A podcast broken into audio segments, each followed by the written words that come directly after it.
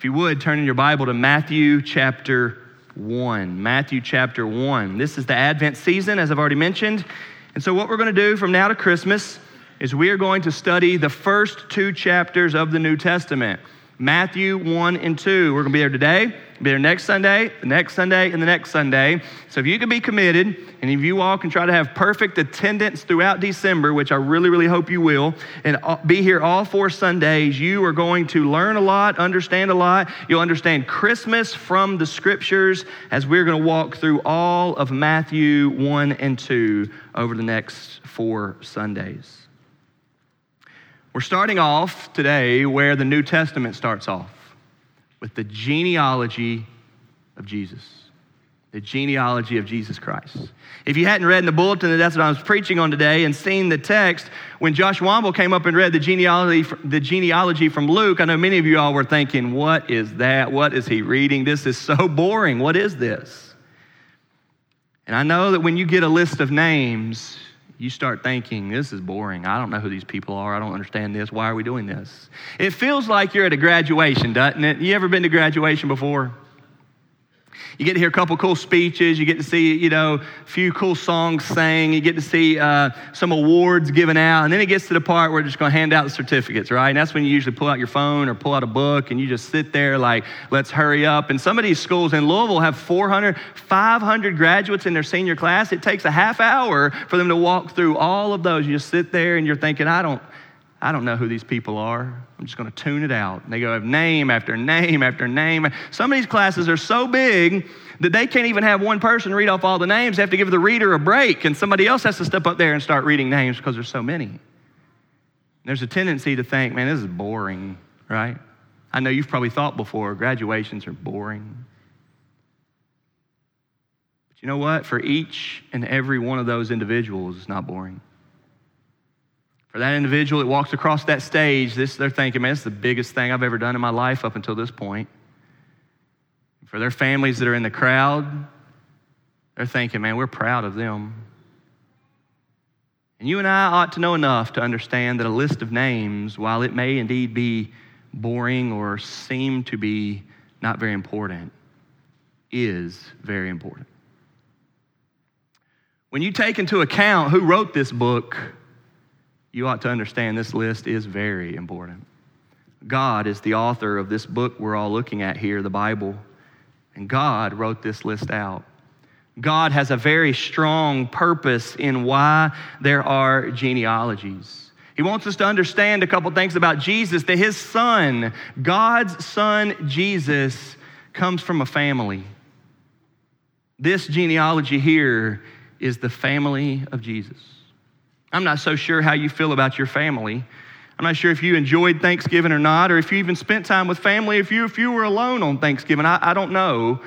But I want you to know that you have a big family tree. And if time would allow you to, you could do some research and you could see all sorts of people going back for a long time. Now, I've never done that. I, I honestly don't even know the names of anybody past my, my grandparents. I don't even know the names of my great grandparents, to be totally honest. That's how my family's been. I know my grandparents, and I love them. Three have passed away, I've got one remaining. But we're all from a big family. And while we may act like, oh, it's just family, I, mean, I don't know them, you would never say that to them. And if you focused on each and every one, everyone has a story. And that's why when you finally get into to, to seeing some history or something, you think, wow, man, that's, that's neat. The Bible wants us to understand this about Jesus. He's from a family. He's from a family that goes way back, and his family's like our families. It's full of all types of turns and events and drama and ugliness and cool stories and exciting stories. There's a genealogy of Jesus here at Matthew chapter 1. It starts with Abraham and takes us all the way to Jesus. Starts with Abraham. You know, Abraham was not the beginning of time, but it's pretty early, and it goes all the way to Jesus. Then there's that one in Luke, all right, which Josh Womble read that goes from uh, Jesus all the way back to Adam. All right? Yes, we believe that God created Adam. There were no human beings ever before Adam. Adam was the first human being God ever made. He was alone, and it was not good for him to be alone. So God created him a woman to be his wife. God made them married. And from those two people, every human being ever came from Adam and Eve. And so in Luke's genealogy, we have it traced back from Jesus all the way to Adam. We're not looking at Luke's, though, today. We're looking at Matthew, Matthew chapter 1, verses 1 through 17. And there's a lot here. Uh, Matthew says, if you look at verse 17, Matthew says, So all the generations from Adam to David were 14 generations, and from David to the deportation to Babylon, 14 generations, and from the deportation to Babylon to the Christ, 14 generations. Now, there were many more than 14 generations in there. But for some reason, the way Matthew wrote it, he put it this way. He put a little stylistic twist on it so that it fits. Matthew does a lot with numbers in his gospel, and he does that there. You got 14, and you got 14, and you got 14. But oftentimes in generations, they will skip a few generations and try to hit the high points. And that's obviously what Matthew has done here. There are some people that are skipped that we know about as we read the Old Testament. But that's the way he did it. We start with Abraham and we go all the way to Jesus. Today, I want to read it here at the beginning. I want you to see all of these names. I want you to think, wow, that's boring. And I want God to challenge you to say, yes, it's boring to me, but those are people, and every person has a story. I may think some of you all are exciting, and I may think some of you all are boring, but you don't like that because we all are an individual and we all matter. So read with me, if you will, the genealogy of Jesus to begin the New Testament. The book of the genealogy of Jesus Christ the son of David, the son of Abraham. Abraham was the father of Isaac, and Isaac the father of Jacob, and Jacob the father of Judah and his brothers. And Judah the father of Perez and Zerah by Tamar, and Perez the father of Hezron, and Hezron the father of Ram, and Ram the father of Amminadab, and Amminadab the father of Nahshon, and Nahshon the father of Salmon, and Salmon the father of Boaz by Rahab, and Boaz the father of Obed by Ruth and Obed the father of Jesse, and Jesse the father of David the king. And David was the father of Solomon by the wife Uriah. And Solomon the father of Rehoboam, and Rehoboam the father of Abijah, and Abijah the father of Asaph, and Asaph the father of Jehoshaphat, and Jehoshaphat the father of Joram, and Joram the father of Uzziah, and Uzziah the father of Jotham, and Jotham the father of Ahaz, and Ahaz the father of Hezekiah, and Hezekiah the father of Manasseh, and Manasseh the father of Amos, Amos, the father of Josiah, and Josiah, the father of Jeconiah, and his brothers at the time of the deportation to Babylon. And after the deportation to Babylon, Jeconiah was the father of Shealtiel, and Shealtiel the father of Zerubbabel, and Zerubbabel the father of Abiud, and Abiud the father of Eliakim, and Eliakim the father of Azor, and Azor the father of Zadok, and Zadok the father of Achim, and Achim the father of Eliud, and Eliud the father of Eleazar, and Eleazar the father of Matthan. Now, listen very closely. I don't want to read this twice. And Matthan, the father of Jacob, and Jacob, the father of Joseph, the husband of Mary, of whom Jesus was born, who is called Christ. Our Lord Jesus was born of a human. He had a mom who comes from a big, long family tree. Today, this morning, I want to give us three observations from Jesus' family tree. It's Advent, and Advent means the coming of Jesus. We believe in the first Advent, where Jesus came, born of a virgin at Christmas time, some 2,000 years ago. He came from heaven to us, took on flesh, and became a man. Before Jesus was born of the Virgin Mary, Jesus had not been a man. Jesus is the Son of God, and He is eternal, but He had not been a, a human. He had not been a human. But at the incarnation, when Jesus came from heaven, God made Mary pregnant. She did not have a husband at the time. She did not have a man. She was uh, betrothed to get married. She had never been with a man. She was, in every sense of the word, a pure virgin. God made her pregnant, and Jesus Christ, God's Son, was born of a virgin. The Bible teaches us this. It's important for us to understand that too. Jesus came to us. That's what Christmas is all about. Jesus came to us so that he could save us, so that he could redeem us. That's what all of everything is all about. That you and I would know and believe and trust in Jesus. That we need a Savior. That the problem of my, of my life, the problem of, of, of, of my world, and the problem of the world, and the problem of all problems is that we do not know and love God. We do not trust God. And the way that is resolved and fixed and healed is through Jesus. Jesus came to us to die as a sacrifice in our place. And anybody that comes to God through Christ, seeking the forgiveness of sins, will become a child of God. They will be in the family of God. That is the answer to all problems. The second advent, second coming, will be when Jesus comes back from heaven to end it all. This earth will not go on forever. One day, Jesus is coming back to end it all. And when he does, he will separate those who believe in him and those who don't. He will separate, as the Bible calls it, the sheep from the goats, those who are looking for forgiveness and looking for a Savior, who are ready for heaven. God will separate those and take those to heaven, and those who aren't, he will judge, and they will go to hell because they have not sought the Lord for forgiveness. That's the second advent. During Christmas, we celebrate the first Advent. And the Advent today, as we've lit this, as we've lit this first candle, is about hope. Jesus coming to us gives us hope. There is nobody anywhere in any position who should be without hope. No matter how bad it is here, and it may not get any better, no matter how bad it is here, you can have the hope of eternal life with God as your Father, in His love, safe in His love, forever in heaven. What a comfort that is. What hope that gives. So, in Jesus coming to us in the first advent, we have this long genealogy. And so, I want to give you three observations. The first is that Jesus came for people. People, people, people. And I want us truly, I want us truly to have an understanding that the people matter. That's why I began this message today the way I did. That it may be boring to some of us. You may have thought that was too much to read. But just like at a graduation, these individuals matter. You may be thinking, I don't know anything about Perez. I don't know anything about Jehoshaphat. I don't know anything about Hezekiah. You may be picking out these names saying, I've never even heard of these guys. What do they matter to me? But if you were to begin studying them, if you want to flip back into the Old Testament and read about them, you would be drawn in. You would be thinking, wow, what a story. I never heard of that before. Never heard of that guy, but that's fascinating. People matter. And I know that when you're busy like we are, there's often times where you think people don't matter.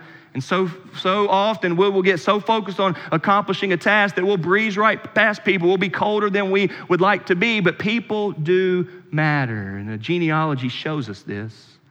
The Bible doesn't begin, it could have, but the New Testament doesn't begin by just saying, it just so happened at one time Jesus was born. It doesn't say that. In a long book, and the Bible is a long book, in a long book, God designed it where the New Testament begins with a list of all of these names. If you've ever been taught how to be a good writer, if you've ever been taught how to be a good speaker, here's what they say. Your opening paragraph needs to be a grabber, man. It needs to get their attention. If you're going to be a speaker, you need to know how to draw them in with that opening illustration, right? You're always taught that. God's always been unconventional. You know how he begins the New Testament? The big, long, boring 17 verse genealogy of a whole bunch of names that you can't pronounce. He begins it with a list that most everybody just says, I'm just going to skip over that. God doesn't begin things the way you would be coached to begin things. God demands attention. God wants us to slow down and say, Who are these people? What's the meaning of these people? Why does this matter? If you start getting into it, you will see some really cool stories. One commentator says, Some of the names we read in this catalog remind us of shameful and sad histories. Some of the names we read here remind us of some of our favorite stories. Some of the names that we read here are of those persons never even mentioned elsewhere in the Bible. But at the end of all comes the name of the Lord Jesus Christ. When you start thinking about people, y'all, you have to get yourself to realize every person matters. I hope you know that. I hope you know that. I don't know most of your grandmothers, but don't they mean a lot to you? I don't know most of your parents, but don't they mean a lot to you? I don't know most of your children, but don't they mean a lot to you? And that is the very point that God wants us to see that people matter. See, Jesus always understood this. When people try to write these books on, mean, uh, Jesus was just so effective, he was so good, and he was a leader. And when somebody tries to write a book on time management and priorities and all of that, they're always puzzled by Jesus. Because surely Jesus wasn't lazy, and surely Jesus didn't waste time, and surely Jesus was effective, right, and productive, right? He was, man, he was good at those things. But Jesus was like unbelievably available. And he always had time for people. There's scene after scene after scene in our Bible where you think Jesus got some really important things to do. And he has time for people. The Bible tells us he would be on his way and sit down and talk to children. He'd be on his way and sit down and talk to thieves. He'd be on his way and sit down and talk to prostitutes. And you'd be thinking, what? That's what he was like, though. Jesus had this unbelievable care, concern, understanding for people. Oh, if we want to be like Jesus, we would care about people. We would think people matter. All people matter. In Matthew chapter 9, verse 36, Jesus, entering into the city, says this When he saw the crowds, he had compassion for them because they were harassed and helpless. The people were like sheep without a shepherd. Jesus has a heart for people because he sees people in a way that God wants us to see people. He sees people as being somebody that needs God, that needs love, needs a Savior, needs a God in their life, needs Jesus. And that is every single person. There's never a time or a place, there's never an individual that you and I should not be thinking, do they know God? How can I help them know God? What do they understand about God through me? People, people, people. When you start to read Matthew chapter 1 and the genealogy, we cannot race through it. We are to be thinking, these are people. It's somebody's parents, it's somebody's grandparents, it's somebody's kids. But genealogies are almost always patriarchal. They are. You study genealogies all over the place. It's son of, son of, son of, and just names the dad, it names the dad, it names the dad. You see that really strong in Luke's genealogy. You see it in all the genealogies that are in the Bible, especially in the Old Testament. But Matthew does something that we don't hear enough.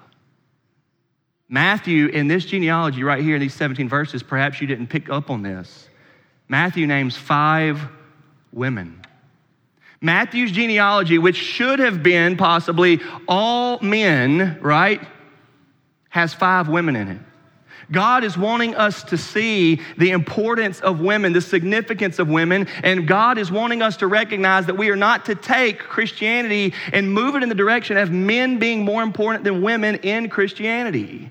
For he lists five here. Let's look at them. The first one mentioned is Tamar in verse 3. And I said some of the lists make you think it's boring. If you don't know the story of Tamar, you need to buckle up. Tamar disguised herself as a prostitute because she wanted her father in law, Judah, to get pregnant by her. That's the story. You can read it. It's pretty vulgar, it's, it's, um, uh, it's, it's, it's pretty R rated. It's not one you probably want to read with the kids tonight, but that's the story of Tamar. God is showing us, right?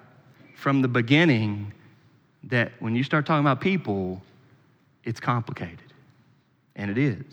The second in verse 5 is Rahab. Y'all know Rahab. Rahab was another prostitute. Imagine that. We got two women so far. Both are prostitutes on some level. Rahab was a prostitute, but she was of the faithful. She hid the spies. She believed in God. She was not a Jew. Here in the genealogy of Jesus, you've got Rahab, who's not a Jew. She was a Gentile. She was a Canaanite. And she believed in God and she protected the spies. If you go back and read the Old Testament, what a story. Rahab is listed in Hebrews chapter 11 of those who are of faith. What an amazing story. There is one way that you could describe Rahab as being a sinner. There's no way she's connected to God. And there is a ton of evidence to say, oh, Rahab is so admirable. She believed God.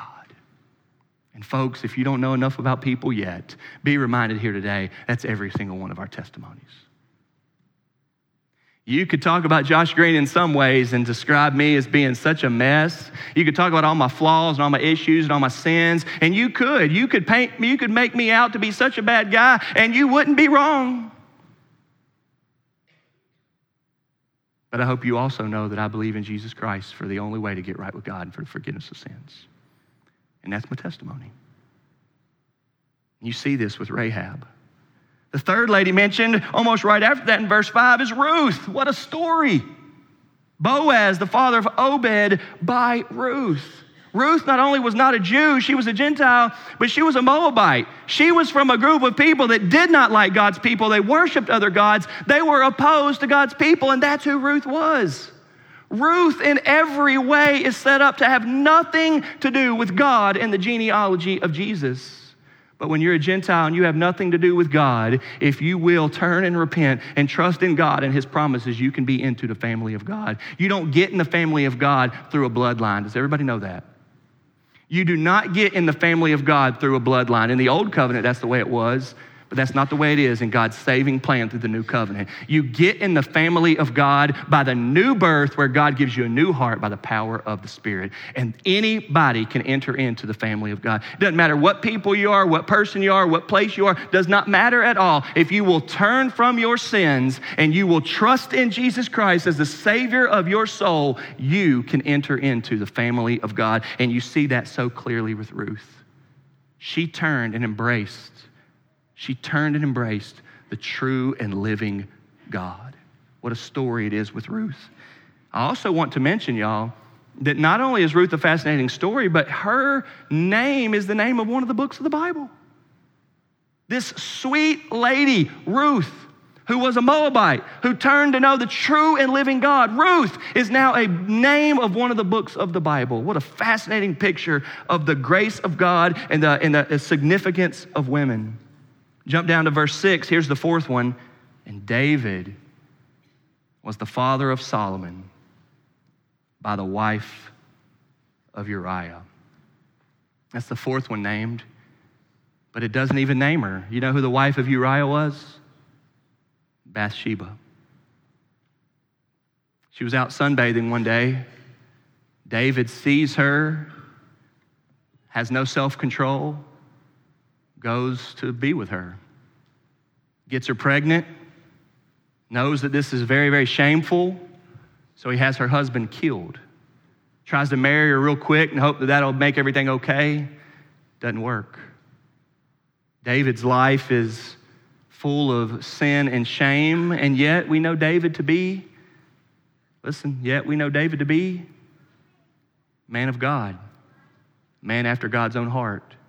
It's David's testimony that you could talk about all of his sins and his flaws, but it's also his testimony that he trusted in God for the forgiveness of sins. It doesn't say Bathsheba there, but it does say the wife of Uriah. And then the fifth lady mentioned, all the way down at verse 16, is Mary. We don't have too much dirt on Mary. We know that Mary was a, was a sinner because we, she said that she was unworthy. She knew that, as all people are sinners. But we do know that even Mary's life was full of complication. She was a single lady that was pregnant, right? There would have been all the shame, even as her uh, betrothed Joseph knew that she was pregnant and it wasn't from him, and that's a mess. But God chose to use that. God chose to use these people, God chose to use these women in the history, in the story, in the genealogy to show us that people matter. But secondly, it also shows us that Jesus came for people with problems. Number one, Jesus came for people. Number two, Jesus came for people with problems. We are not to think that church or God is for people who don't have problems. We are to understand that genealogy teaches us that God is for people with problems. As a matter of fact, in order for you to become a Christian, a child of God, you have to admit that you have problems that you can't fix. You have to admit that you have flaws that you can't overcome. And if you are here today, and I know it's Christmas and we all need to be sweet and lovey dovey, if you are here today and your heart is so prideful that you still don't apologize, you still don't admit your wrongs, you haven't said to God, God, you're right, I'm wrong. God, I've sinned against you. God, here's how I sin against you. If you do not do that, listen to me, then you have yet to admit your problems before God and you are not forgiven of your sins. God does not forgive us of our sins until we repent of our sins. Until we acknowledge to God, and I always do this where I, where I show a turnaround because that's what repentance means. Until we acknowledge to God that our sins have separated us from Him, and we turn to God and we say, God, I'm not coming with the answers, I'm not coming with the deeds, I'm not coming with the goodness or the righteousness, God. I'm coming with the baggage, I'm coming with the drama, I'm coming with the problems. And until you admit to God that those are you, who you are, that is your identity, God does not not receive you. God receives people who want God to get all the glory. And if you're still trying to get some of the glory for how good you are, how good you're raised, or how successful you are, or how wise you are and smart you are, then God's not getting the glory. God gets the glory when you turn and say, God, I'm bringing all my problems to you, and I believe you're big enough to handle them. Jesus came for people with problems. One of the hardest parts about studying the Bible, the way God has revealed it to us, is that it does not paint a picture of everything being all nice and pretty. This is a lesson for the church. Church should never be a picture to the world of everything all nice and pretty. Y'all, the honest truth about us is that we need God. We need God. And if we're still representing to those around us, you got some family members that didn't come to church today, I wonder why. What, what do they think? What do they think about us? Do you tell them that you can't go to church unless you're dressed a certain way? Do you tell them you can't go to church if you've been acting bad? Do you tell them you can't go to church if you talk that way or if people knew you talked that way or if people knew how bad y'all were fighting just in the car before you walked in here? Listen, folks, we know. We know you're that way. You know how I know you're that way? Because I'm that way too. My family's that way. We all have problems and we need a Savior. You have to be honest about that. You have to admit that. Stop putting on a show. Stop trying to act like you've got it all together and that's why you go to church. That's not why you go to church. That's the biggest thorn in my side. That's the biggest burden to us pastors is when you guys act like you've got it all together. I love to pastor people who say, I'm such a mess. We got all kinds of issues here, but Christ is my answer. That is Christianity. And when you truly trust God with all your sins and your problems, he will empower you to walk in obedience, and you'll start to see some less problems. He's not going to make everything better. He's going to empower you to walk in obedience. But if you're not going to give him your problems, he's not going to empower you to walk in obedience. And so you got this life full of problems that God's not helping you with because you're not admitting that you have problems. You're going to try to do it all by yourself. That ain't right. It's so beautiful when Christians confess their sins. It's so beautiful when Christians say, Man, I, sh- I should not have said that. I was so wrong and so ugly. I know that offended you. I know it wasn't right. It's so beautiful when a dad wants to say, hey guys, I know we're real busy and I, I know the ball game's on, but can we take just a couple minutes commercial break? We just need to gather ourselves up. I need y'all to hear from me. I, I've been out of character today. This isn't what a dad's supposed to be like. This isn't what a marriage is supposed to be like. We got to be able to admit our sins and our problems. And if we're not going to do that, then we're not really going to have Jesus as a Savior. If you want to have Jesus as a guide, that's good. You can have him as a guide. But the Bible says he doesn't guide people unless they're trusting in him as Lord and Savior. He doesn't guide people that don't believe him. So you're acting like he's your guide. You're doing half the good, but he's not really guiding you. He doesn't do that. He will never, ever, ever, ever play second fiddle to you. He's not going to help you half the time while you handle it the other half the time. No. And if that's what Christianity is to you, then it's wrong. It's not right. We have to come to Him with our problems. Listen to what J.C. Ryle says. In this genealogy, observe how many godly parents in this catalog had wicked and ungodly sons. The names of Rehoboam and Joram and Amon and Jeconiah should teach us humbling lessons.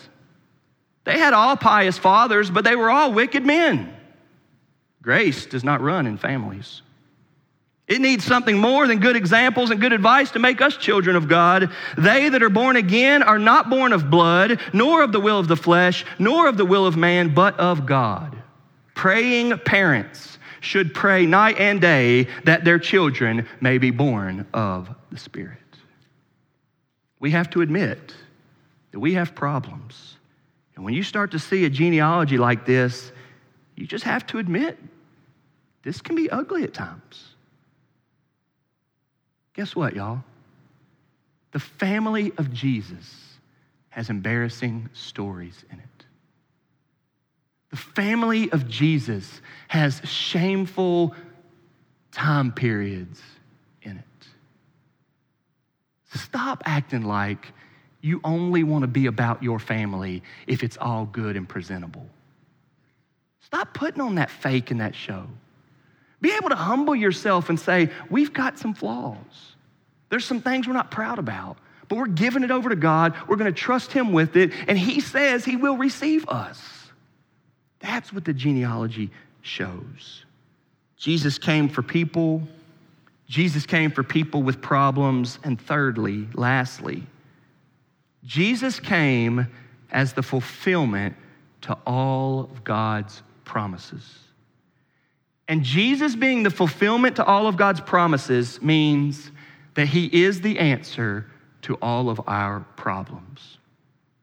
What we have done to mess our lives up and to separate ourselves from God, the sin that we do that, that, that, messes up our hearts before a pure and holy God, Jesus has overcome by dying on the cross in our place so as to fulfill the answer that God wanted a people. The Bible says from the very beginning that God wanted to create a people that would love Him and worship Him. That's really the whole simple point of the Bible.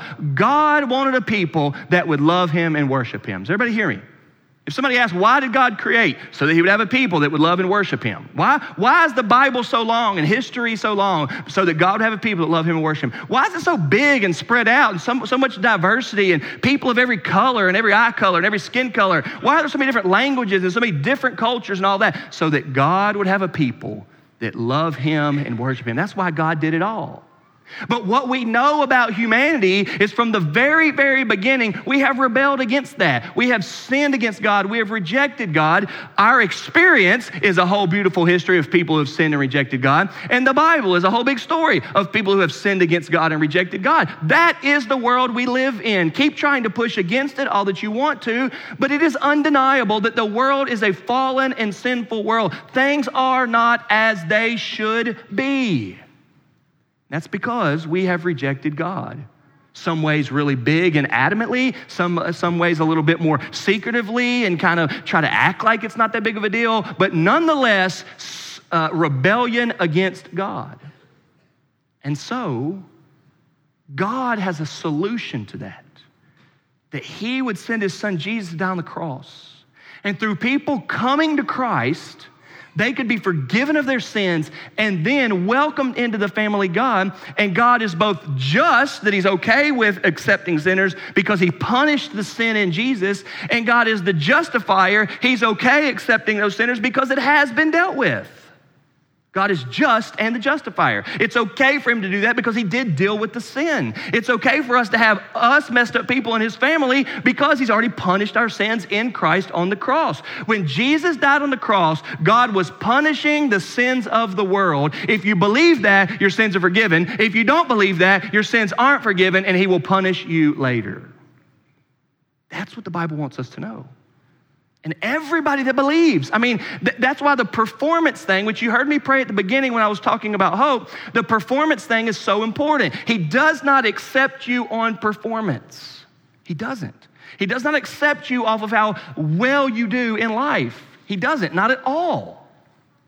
He accepts you off of Jesus and all that Jesus has done if you believe that. If you fully trust in Christ and what he's done, you're accepted into God's family. If you don't fully trust in Christ, no matter how good you are, how bad you are, you will not be received from God. This is why all of the focus is on Jesus. This is why true church and true Christianity is all about Jesus.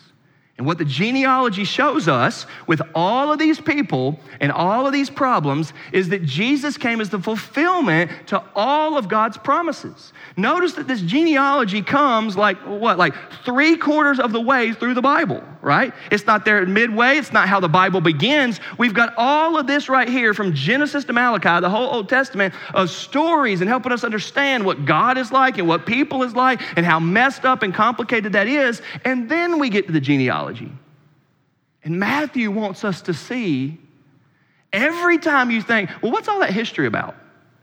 And what's all those families about? What are all those people about? What are all those stories about? And all that drama about? Anytime you're thinking, well, what's all this mean?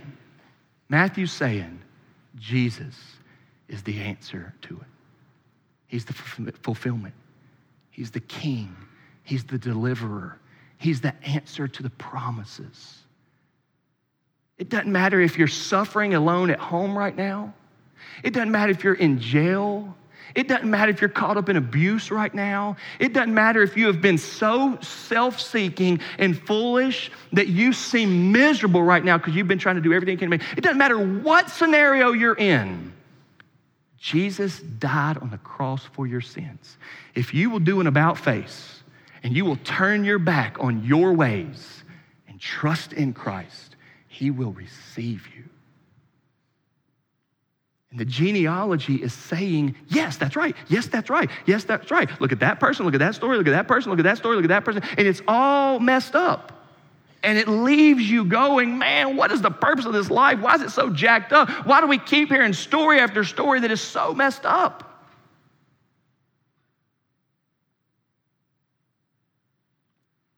Because God wants people to love and worship Him.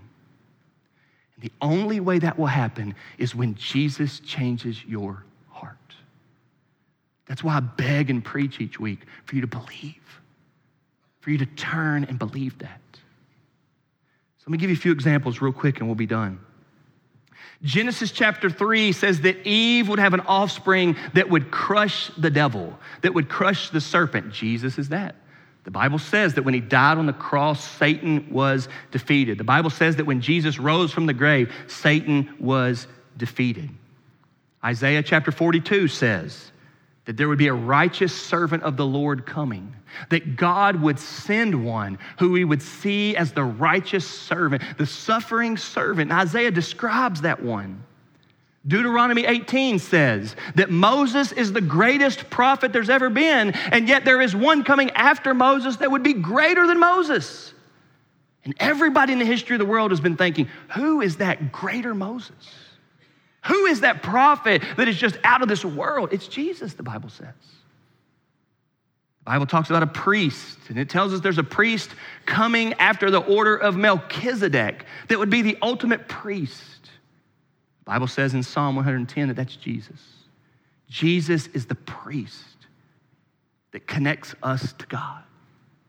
And then perhaps the biggest one of all in the Bible, the Bible says that God is a king.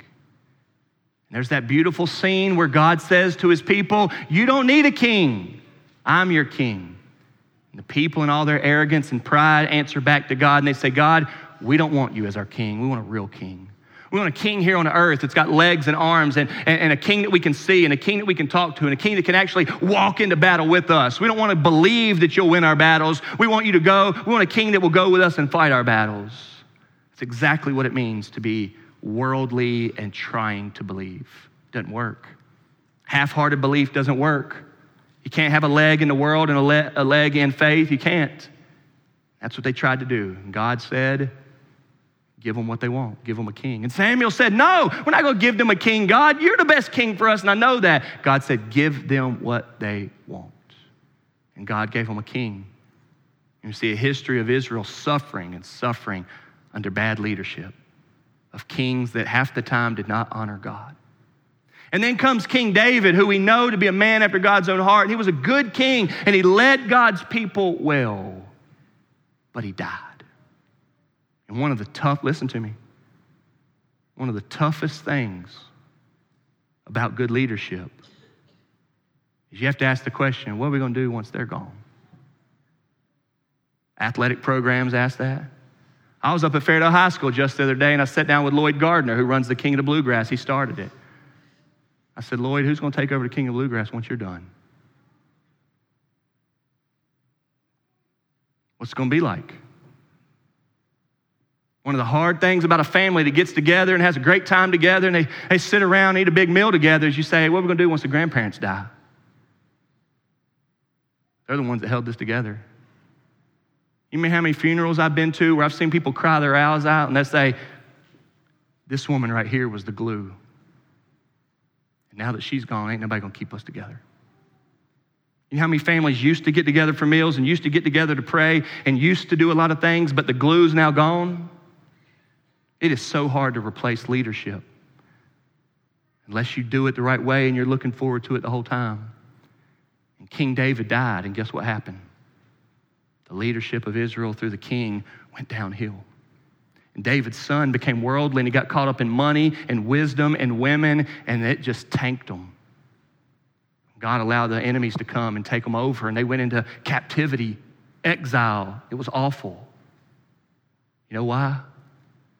Because God is their king. They should have believed that God is their king. The Bible says that Jesus is the king on the throne forever. He is like David, yet he reigns forever. Jesus is the fulfillment of everything that God's word has pointed us to.